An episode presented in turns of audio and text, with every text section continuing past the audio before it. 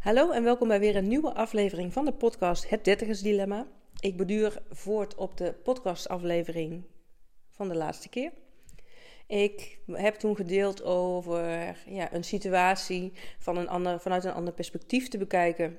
En daarmee een ander gevoel te genereren. En om daar een experiment van te maken. En elke dag een situatie te nemen waarin je jezelf uitdaagt om, nou ja, om vanuit een ander perspectief te gaan kijken. Omdat je daarmee je oude ja, patronen doorbreekt, die automatische patronen. En ook kan gaan kijken van hé, hey, als ik het nou net even anders bekijk, wat levert dat me uiteindelijk op?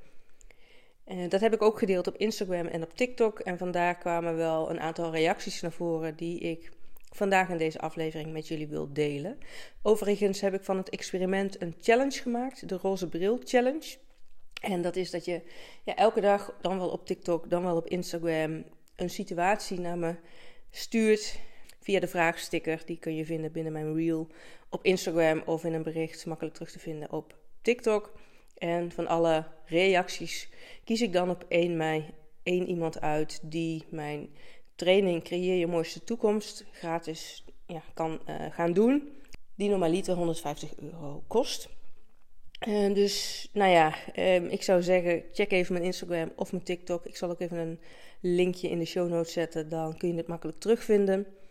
En dan ga ik nu even inzoomen op de reacties die ik kreeg. Um, ja, op, op, de, op de berichten die ik op Instagram deelde. Eén uh, iemand zegt bijvoorbeeld, ja, maar uh, alle emoties mogen er toch zijn. Hè? Ook boosheid en verdriet doorvoelen is belangrijk. En die er te laten zijn. Want wat zegt dat? Uh, niet meteen een andere bril opzetten dan ja, hoe je je voelt. Nou, daar ben ik het gedeeltelijk mee eens. Natuurlijk is een emotie heeft een signaalfunctie. Dus het is heel belangrijk om inderdaad te gaan kijken van... hé, hey, wat gebeurt er in deze situatie? Um, ja, wat, wat, wat is de situatie aan zich en wat gebeurt er bij mij? En wat zegt dat dan? En dat je dan ook kan kijken, oh ja, en wat wil je er dan mee? En boosheid geeft bijvoorbeeld aan, hè, dan is de grote kans dat iemand over je grenzen gaat. En dan is het heel belangrijk om te kijken, wat wil je daar dan mee? Uh, ga je daar iets van zeggen of ga je, uh, loop je weg uit de situatie bijvoorbeeld?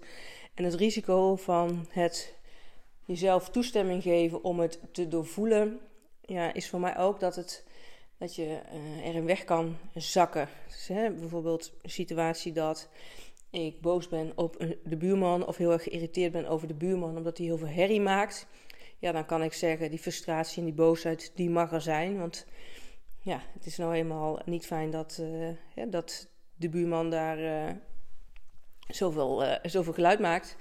Um, maar ik bepaal zelf hoe ik met een situatie omga. En ik ben degene die er last van heeft op het moment dat ik in mijn boosheid blijf hangen. En het is ook aan mij om, nou ja, dat is dus waar ik heel erg in geloof en wat ik ook ja, met jou zou bespreken als jij bij mij in een coachtraject zit. Dat jij echt kan kiezen hoe jij je wil voelen. Ik had afgelopen weekend het voorbeeld hier met Eerste Paasdag dat ik in de tuin heerlijk van het zonnetje wilde genieten met een boek. En ik zat nog geen vijf minuten of de buurman begon in zijn tuin uh, aan het tuinhuis te klussen met een hoop herrie. Dan zou ik eerder, een paar jaar terug, zou ik helemaal zagrijnig zijn geworden en binnensmonds helemaal uitgescholden hebben. Want wie bedenkt het nou om op eerste paasdag met zo'n lekker weer uh, zo te gaan klussen met ook nog eens zoveel herrie. He, dan ben ik degene die boos bent. Daar had ik er dan misschien nog wat van kunnen zeggen. Van, hé, moet dat nou nu? Of kun je dat op een ander moment doen? Ja, uiteindelijk is het... Uh, we wonen in een nieuwbouwwijk. Er zijn veel mensen aan het klussen. En dit is dan toevallig bij onze achterburen. Wat ik nu heb gedaan, is dat ik heb erkend van... Oh ja, dit is nu... Er is sprake van inderdaad geluidsoverlast. Waar ga ik me op focussen? Ik focus me op mijn boek en op de zon. Want die is nog steeds heerlijk. En ja, inmiddels door training, oefening... lukt het me ook om beter mezelf af te schermen van de ruis van wat om me heen gebeurt. En kan ik inderdaad uh, doorgaan met mijn boek lezen. Natuurlijk ben ik af en toe even afgeleid door de herrie. Nou, dan uh, kijk ik even op van mijn boek. Adem ik een keer diep door. Pak een slokje thee en ga daarna weer verder. En het is ook niet zo dat die buurman de hele middag uh, bezig was met klussen. Dus dat houdt ook weer een keer op. Hè. Dat is ook iets wat je jezelf kan zeggen.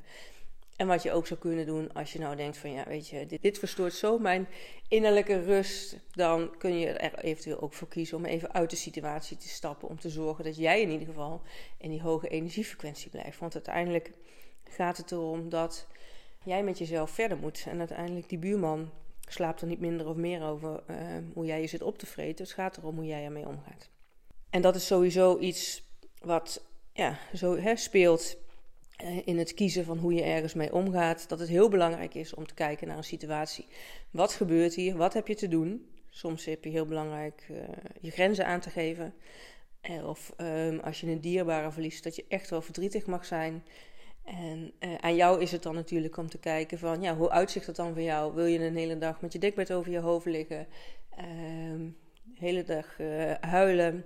Ja, eh, het is ook goed, hè? Het is niet dat ik daar een oordeel over heb. Het is aan jou om te kijken hoe je daarmee om wil gaan en wat jij daarin nodig hebt. En daarin is het heel belangrijk om voor jezelf die balans te vinden. En als je zegt, ik voel me er heel lekker bij om dat verdriet er helemaal uit te laten en een dag of anderhalve dag of twee dagen in bed te liggen, vooral doen. En als je zegt, ja, ik eh, wil me ook focussen op, uh, nou ja, inderdaad, dat de zon schijnt en de mooie herinneringen van de dierbaren die ik heb verloren. Dus ik ga juist met iemand uh, die herinneringen ophalen en met een uh, goed glas wijn of met een lekker kop thee daarover in gesprek en met een glimlach en met een warm hart daar herinneringen aan ophalen. Wat het belangrijkste is, is dat je beseft wat je uit evenwicht brengt en dat je ook moeite doet om dat wat jou ongelukkig maakt dan ook los te laten. Bijvoorbeeld die boosheid van de buurman of het verdriet ook uiteindelijk van die persoon die je verloren hebt. Maar dat je bijvoorbeeld vooral kijkt naar de mooie herinneringen die je hebt samen en de liefde die je hebt. Een andere reactie die ik kreeg was dat je ook niet altijd in vertrouwen hoeft te zijn of optimistisch hoeft te zijn. Hè? Er mag best ook twijfel zijn en er mag ook best wel wat onzekerheid zijn. Ook dat is natuurlijk weer een contrast op het moment namelijk dat je dat ervaart. Ik uh, heb dat regelmatig, omdat ik ook regelmatig ja, buiten mijn comfortzone ja, mezelf beweeg. Want daar waar het schuurt, gaat het glanzen. En daar waar je jezelf stretcht, ja, daar zit de groei. En wat mij betreft kan dat niet losstaan van af en toe wat onzeker zijn of even wat minder vertrouwen hebben in jezelf van hey, gaat dit wel lukken? Dan nog is het wel hoe je ermee omgaat. Laat je jezelf helemaal onderuit praten door jezelf dat je onzeker bent en dat het niet kan. En um, ga je daarom een bepaalde situatie niet aan? Of is het zo dat je zou kunnen zeggen tegen jezelf: Oké, dit is nieuw voor mij. Spannend of het gaat lukken. En dan kun je de quote van uh, Pippi Langkous erbij halen. Ik heb het nog nooit gedaan. En dan zegt Pippi Langkous, dus ik denk dat ik het kan. Nou, ik wil hem dan omvormen. Dus ik voel dat ik het kan. Dat je echt jezelf een soort van prepareert op een bepaalde situatie door een intentie uit te spreken van oké, dit is een nieuwe situatie. Ik uh, heb de kracht en de power in mij om deze situatie aan te gaan. En um, nou ja, je kan bijvoorbeeld hulp inroepen of je kan het in stapjes doen. Of als je zegt van nou, het hoeft ook niet in één keer te lukken. Ik mag er een paar keer over doen. Is wel een andere manier om voor jezelf anders met de situatie om te gaan dan bijvoorbeeld heel streng voor jezelf te zijn en te zeggen van oké, en nu moet het gaan lukken, want dit is iets wat per se uh, ja, moet slagen. En dan leg je de druk heel hoog, lat heel hoog. En de kans dat het dan minder goed gaat is, ja, is reëel, want dan krijg je die zelfvervulling prophecy van als je denkt dat het niet lukt, dan zal het ook niet gaan lukken. Dat is ook hetzelfde als de wet van Murphy, hè? Murphy's Law. Dat is precies dezelfde wet van, uh, als de wet van de aantrekkingskracht, alleen dan in de lagere energie. Als jij ochtends wakker wordt uh, nadat je je verslapen hebt, dan kan het natuurlijk zijn dat je gehaast bent, maar ook dat je je zorgen maakt van: hey, kom ik nog wel op tijd op mijn werk? En dan loop je naar de badkamer en dan stoot je je teen bij de drempel. Nou, word je gefrustreerd of boos nou ja, dan krijg je die visueuze cirkel. Dat, dat wat je uitzendt aan die lage frequentie van energie, dat je daar meer van krijgt. Dus waarschijnlijk laat je je koffie nog vallen. Of als je op weg bent naar je werk, gaat uh, de brug omhoog of omlaag, hoe je het ook wil zien. Of uh, de trein uh, komt voorbij. Nou, alles wat maar mis kan gaan, gaat mis. Terwijl op het moment dat jij jezelf verslaapt en tegen jezelf zou zeggen: Oké, ik heb mezelf verslapen.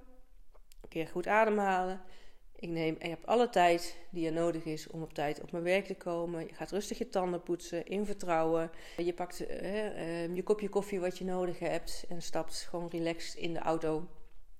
Dat is met een hele andere energie dan met die gehaastheid en frustratie en onzekerheid of je het wel gaat redden. Dus dat, dat bedoel ik met Um, zet die roze bril op. En natuurlijk kan het zijn dat, dat je ook daardoor geprikkeld wordt. Dat je denkt, ja, die roze bril, dat klinkt een beetje alsof alles maar positief moet zijn. Daar heb ik natuurlijk ook wel bewust voor gekozen. Want het gaat erom dat er ook wel wat prikkeling ontstaat. En dat er reacties loskomen. En dat uh, nou, is bij deze gebeurd. Dus dank jullie wel mensen voor, uh, voor het reageren.